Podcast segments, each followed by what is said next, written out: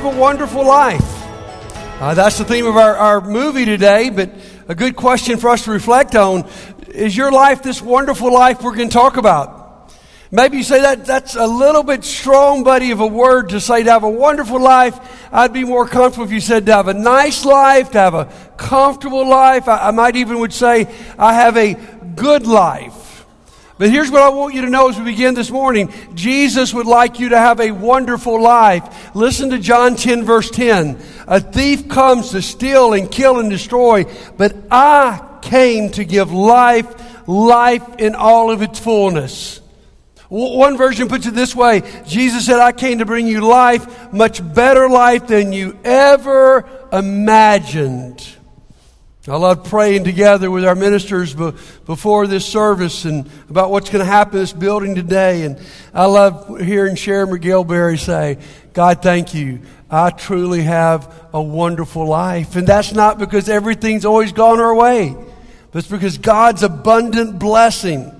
And we're going to discover this morning from this old movie, black and white movie, what really makes a wonderful life. It's a Wonderful Life was first produced in 1946. Here's the funny thing about it it was an absolute flop at the box office. Uh, nobody, all the reviews were bad. But today, if you look up any listing of top Christmas movies, it will be number one. Let me tell you a little bit about the story if you hadn't watched it. It centers around a guy named George Bailey. You'll see his picture up here. He's played by Jimmy Stewart. Go ahead and flash that first picture if you would.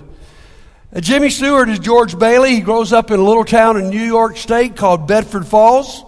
He's a young man with incredibly big dreams. His father owns a savings and loan that helps many families in this small town be able to have affordable housing. Now, early on, though, his father passes away. The game plan is that the business would go to, here's the next picture, his brother Harry. But Harry's wanting to go off to college. And George Bailey's the nicest guy around. And he gives his college fund to Harry with the agreement Harry will come back later and run the business. But Harry goes off to college, meets a young lady, gets married. Her dad has a successful business in upstate New York, and Harry never comes home. So George Bailey is left to run this fledgling business with Uncle Billy. And you'll see in the movie Uncle Billy makes some big mistakes. Now, in the movie, the protagonist was a man named Mr. Potter.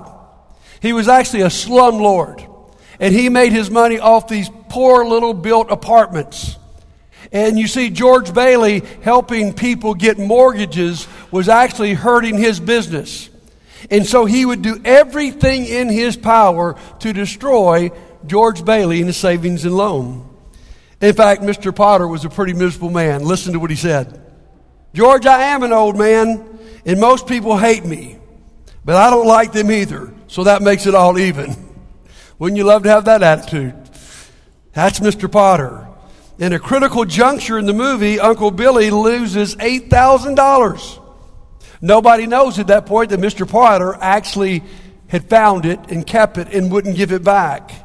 And so, in the most critical part of the movie, the savings and loan that the, this family, the Bailey family, had built is about to be shuttered.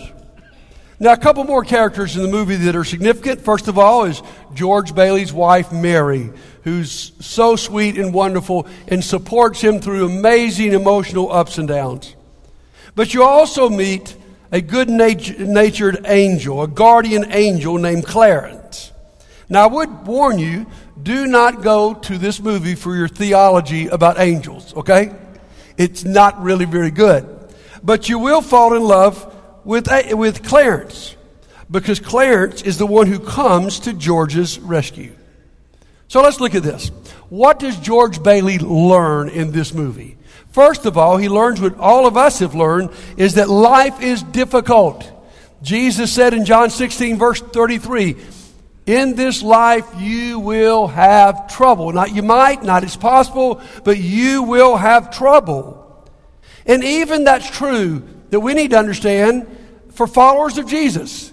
Many preachers might lead you to believe that if you gave your life to Jesus, then everything in your life can go well and you'll never have a problem. You'll always be healthy. You'll be wealthy. You name it, it'll go your way. That's not the experience of Christians for the last 2,000 years, and that's not even the word of Jesus. Life is difficult. How many of you have experienced that? Raise your hand, show me you're awake. How many of you have experienced that life is difficult? We all have. It's hard. We live in a fallen world where things don't always work. Now, George Bailey also learned, though, that life is different. It's different than what he expected. You see, George Bailey had amazing plans for his life. He wanted to grow up and become an architect.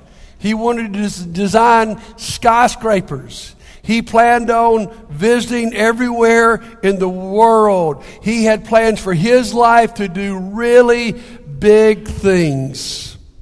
And he finds himself stuck because of family events in Bedford Falls fighting Mr. Potiphar, and he can't escape.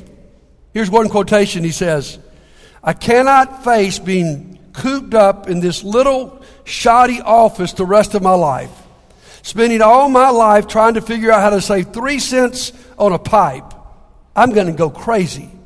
I want to do something big and something important. You ever felt that way?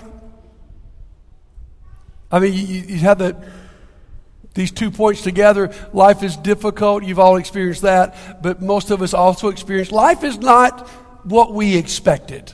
Our, our life does not always go down the roads we expect. We don't always live where we expect. Our marriage may have been harder than we expected. Raising children might have been tough. Maybe we didn't get married when we expected to get married. Or maybe we didn't, weren't able to have children. We wouldn't have children. Everybody faces something where life is difficult. Maybe your career is not the career you thought you'd be in.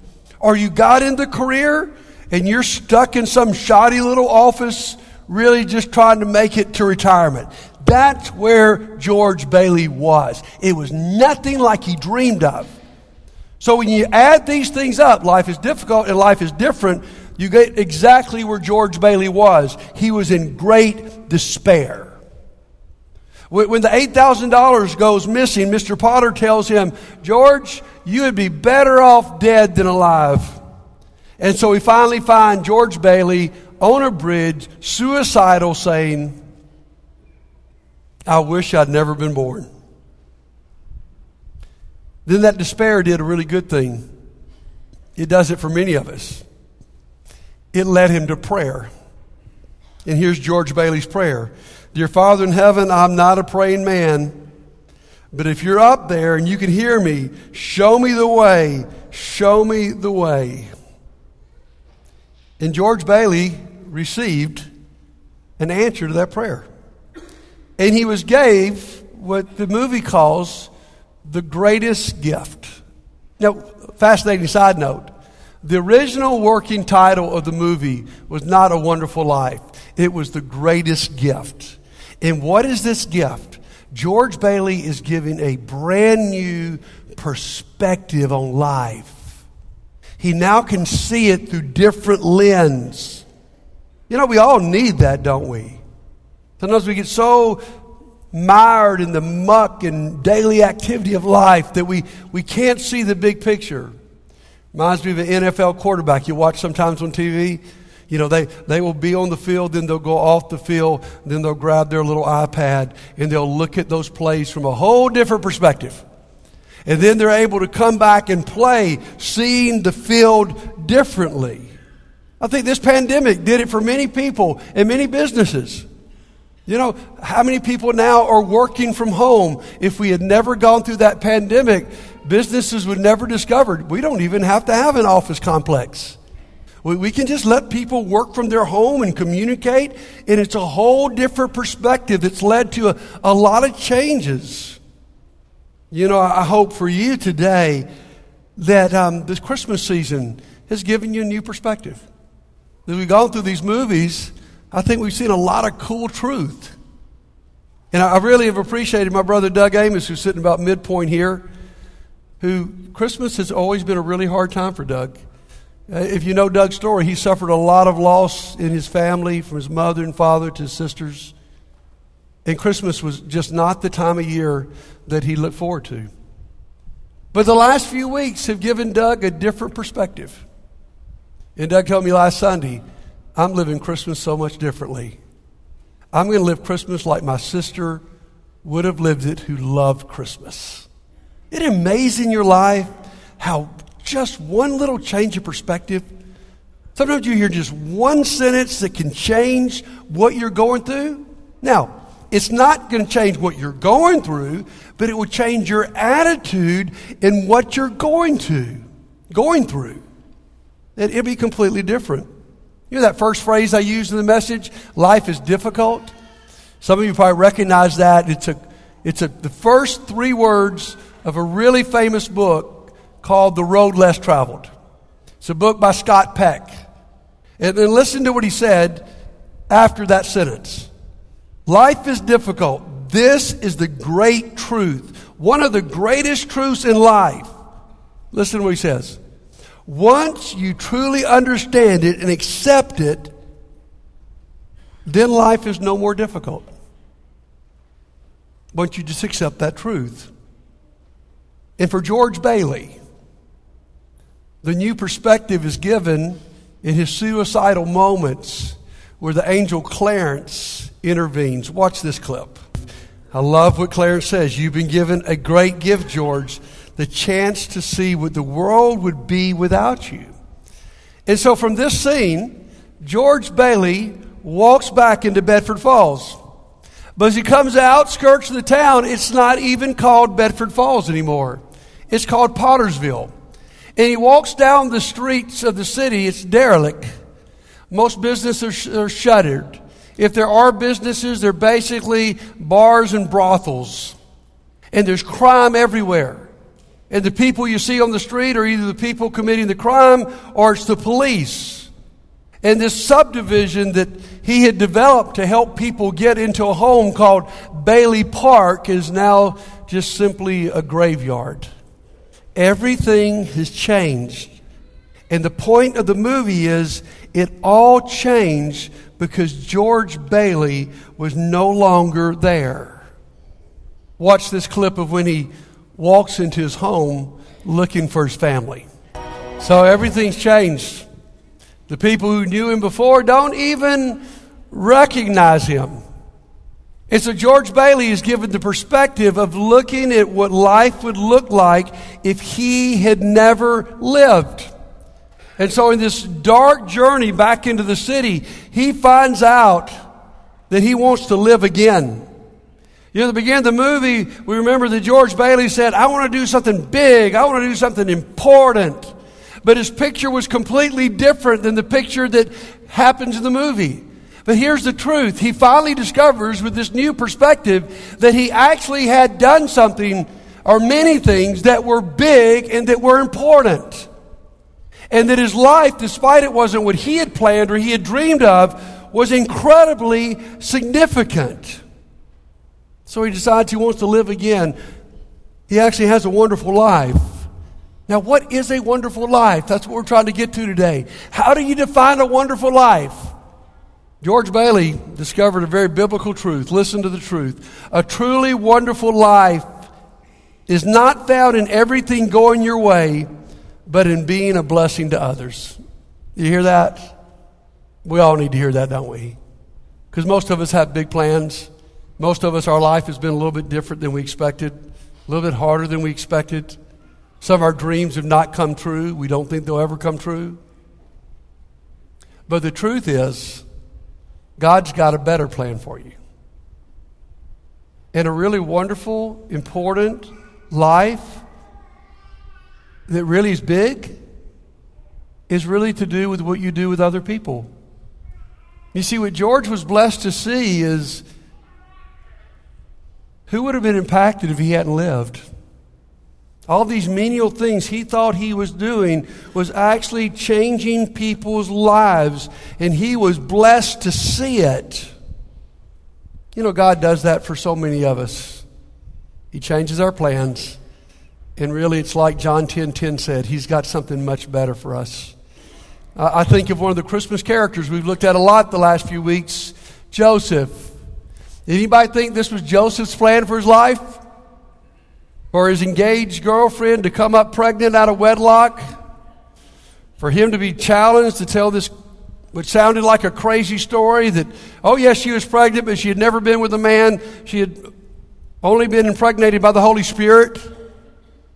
And honestly, Joseph, we don't know when Joseph died or not because the Bible doesn't tell us, but, but Joseph had to live with those rumors plaguing his life the rest of his life. That wasn't the way he planned out his wedding. That wasn't the way he planned out his first child. That wasn't the way he planned out anything. But we can be guaranteed of this God's plans for Joseph were better than any dream he could have ever come up with. Can you imagine, you know, years later, when everything begins to dawn on Joseph of who he is and what he's done and the job he's been given from God? And he thinks, you know, I, I had all these plans for me and Mary's life, but just didn't work out. You know, we did get stuck in a podunk town called Nazareth. I didn't achieve everything I thought I would achieve. But imagine this I was blessed by God to raise the Messiah. I was blessed, you're talking about having an impact, to father the very Son of God. And that's the point we're trying to make today. Is that your life can be, as Jesus said, much better than you ever imagined. I mean, just think about early in your life. Let's think about this. Go down this road just for a second. What were your dreams when you were 18 years old? What would your life be like today if you had achieved all of those dreams? Anybody want to go back there and take that road? It reminds me of the old country song, Thank God for what? Boy, you guys are slow this morning. I must be drinking too much this Christmas. Thank God for what? Unanswered prayers. And thank God for that. Thank God that God interrupts our plans. And He says it in His Word. My plans are not your plans. And, and guys, here's our problem is, is so many of us, because we're by nature selfish, we are so intent on everything going our way that we let it ruin our life. How many of us, you know, if, if something didn't go our way at work, or God forbid our sports team loses, and some of us spend the next week miserable. What a crazy thing. How many of us, when, when, when, things don't go the way we expected in marriage or children or whatever, and it's more difficult, that in, instead of being flexible, instead of saying, maybe God's going to use this to teach me, instead of being quick on my feet to say, hey, there might be something better God's got for me, I spend my weeks sulking over not getting it the way I wanted it. And if this story treat, teaches us anything, it's that you need to be flexible. Oh, you can come up with your plans, and there's nothing wrong with you dreaming about the way you would like things to be. But hardly ever does it turn out exactly that way. And that's okay. And just back to what we said last week I'm not the main character in my life. that's the first perspective I need to get. The main character is Jesus Christ. And so many of us, I feel like we miss a wonderful life because we never are forced to this perspective. Even this week, I challenge you. You know this next week, coming up to Christmas next Saturday, it's not going to all fall in place. You know that. You've had too many Christmases. But are you going to let it ruin your life? Or are you going to allow, remember, you know, life is not about everything going my way. In fact, I'll be miserable if that's my standard. But it is about me blessing people. And I can bless people no matter what's going on. Let's look at some scriptures that really affirm the truth of today's lesson. Jesus said in Acts chapter 20, verse 35. In everything I did, Paul says, I showed you by this kind of hard work we must help the weak remembering the words the Lord Jesus himself said, it's more blessed to give than to receive. Do you believe that? We live in a culture that tells us it is so much better if you receive everything you want. And yet we have a lot of people who seemingly are getting everything they want and who are miserable. And Scripture says, no, no, no, no. The blessing, the wonderful life comes when you allow God to allow you to bless others. I mean, look at this challenging passage Philippians chapter 2, verse 3 Do nothing out of selfish ambition or vain conceit. Rather, in humility, value others above yourself. Ooh, would that be a change? I'm going to value other people above me. How about this, this coming week? Can you value other people above you? Not looking to your own interests, but each of you to the interests of others. Where do we learn that kind of business?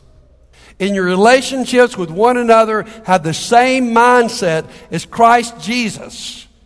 You think Jesus came to earth and got things his way from a worldly standpoint? No, verse 6. Who being in very nature God did not consider equality with God something to be used to his own advantage. Rather, he made himself nothing by taking the very nature of a servant, being made in human likeness. This story was so different it was different than anything anyone on earth would have ever imagined. That God would be born as a baby in a poor, dilapidated manger and grow up the way he grew up and dying on a cross. But it's better than anything we could have ever imagined because we are living today the impact of what Jesus did. So today, this simple movie, I hope it changes your perspective. And I hope it changes your perspective right now. How many of us wait till death to learn this? You know, people on their deathbed, they don't say, Man, I wish my bank account was bigger. I wish I'd been able to afford a bigger house. I wish I'd never met, missed an Auburn or Alabama away game. say, say, just don't say that. I wish I could have dressed nicer. No, no, no. What, what do they say? I wish I'd taken more time to love the people in my circle. This is one of the most striking stories I've heard in a long time. It, Sam Walton's death. I mean, Sam Walton, you know, the founder of Walmart, the richest man in all the world. His best friend, a guy named David, was actually at his deathbed. And Sam sort of offhandedly said, My life is a failure. And his friend said, Come, stop, stop, Sam. From any measurement, your life is no way a failure. Anybody looking at you would say, You're one of the grandest successes in the history of the world. And Sam Walton said, Well, you and I know. Yes, I achieved that. But along the way, I neglected the people I love the most. You see, the great thing about George Bailey is he discovers that before death. And after the scene where he sees everything and he finally goes back to Clarence and says, I want to live, and he's given his life back, he then walks back into town and now he walks back into his home. And you'll see in just a second, his home are full of people that he's impacted. Because when the people in town know their hero, George Bailey, is depressed and down, they rescue, they rescue him. They come to say, You're the guy that allowed us to have a house. You're the guy that took care of us. And so they are crowded in his home when he comes back in. And they're actually collecting money to pay off the 8000 so the business can survive. They actually collect 25000 Sounds like landmark, right? Actually collect 25,000. Watch this clip. The Clarence leaves him. No man is a failure who has friends. And guys, that is the truth of life. And don't let anybody fool you. So today, I want to give you a holiday challenge. We're about to go through two of our favorite holidays, Christmas and New Year's. During Christmas, I want to challenge you the next few days to celebrate how God has used you. You know, Dan often reminds us that we don't celebrate enough, and we ought to celebrate every good thing that happens around us. But one thing we're really, really, really bad about is celebrating our own lives. But I ask you to look at it from the perspective that was given George Bailey. What would life be like if you had not lived? And I want you to think, I mean, because most of us think, well, you know, I really didn't do anything that big. I didn't do anything that significant, but Who's been blessed by you? Who have you loved? Who have you shown Jesus to? Who of you, as Jesus would say, you, you didn't do something big, you just gave a cup of cold water and it's never forgotten in heaven? Whose life would be lonely if you weren't here today? Who would be devastated? Who have you lended a hand to? Who have you prayed with? Who have you come to and give them some money in a tough time? You see, most of this is unknown to anybody else. But I ask you just for a moment this week to reflect on how God has used you. It'll give you a different perspective on what greatness is. And then as you enter the new years, contemplate how God will use you.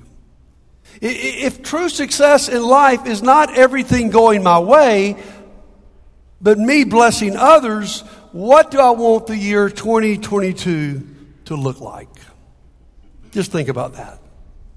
But as we close this morning, we're going to close in a really special time together as a church, taking communion together and lining around this stage with candlelight. I love this, this Sunday every year. But here's the questions I want you to think about as we come to the communion table. What would the world be like if Jesus hadn't come? My friends, hands down, even atheists would have to admit that Jesus is the biggest influence in the history of the world. And even today, if you go to countries where there's been a significant Judeo Christian influence, in countries where that has been non existent, you will see a dramatic difference. I think about what's going on right now with the tornadoes across the country.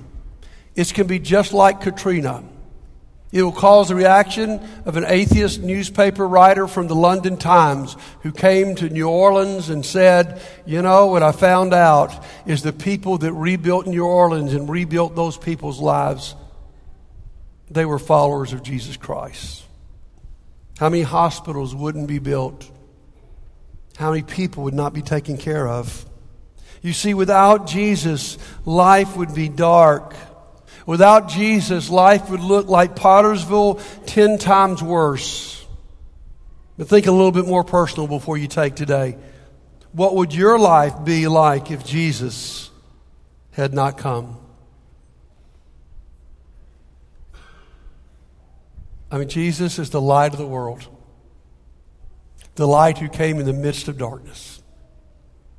And so here's what we're going to do. I, I want to give you just a moment of silence to contemplate that question in your own life. What would your life look back like if Jesus had not come? If we weren't celebrating the incarnation and birth of Jesus today? Then I'm going to pray, and you will partake of communion there at your tables. And then after you partake of communion, then we're going to encourage every one of you to get up. There are tables scattered out through the worship center where you will go and you will get a candle and cut that candle on. And this is what we're going to do. We're, going, we're just going to try to circle the stage, one circle after another, as far back as we can go. If for some reason you might feel uncomfortable with that in the day we live, then we, we certainly understand if you just need to go back to your seat. But we love, as a family, to celebrate the light of the world who came into our darkness and who made such a difference. So I'm going to pray. You'll partake. Then as soon as you partake, please go get a candle and let's gather together to close this wonderful day. God, we thank you so much for Jesus, God. Lord, um, God, we don't want to even imagine our world without him, more or less to imagine our own lives. Father, I think of the things I would have done. I think of the places I would have gone. I think of the sins that would have taken over my life. I think of how selfish I would have been. I, I, think so much about what life would be like if I did not know Jesus. If I didn't understand reconciliation and understand forgiveness and all the things that we learn at the cross and around this table that allows Christians to behave different. That even we don't see eye to eye, we can forgive. Even when we've done wrong, we can reconcile. Lord, we look at other parts of the world that don't have that in their background, and it's just a dog eat dog world, and it's a vengeance world. But Lord, thank God we know Jesus, we know His grace. He has saved us from ourselves. He truly is the light of the world. Bless us this morning as we partake and as we celebrate your son Jesus. We pray in his name. Amen.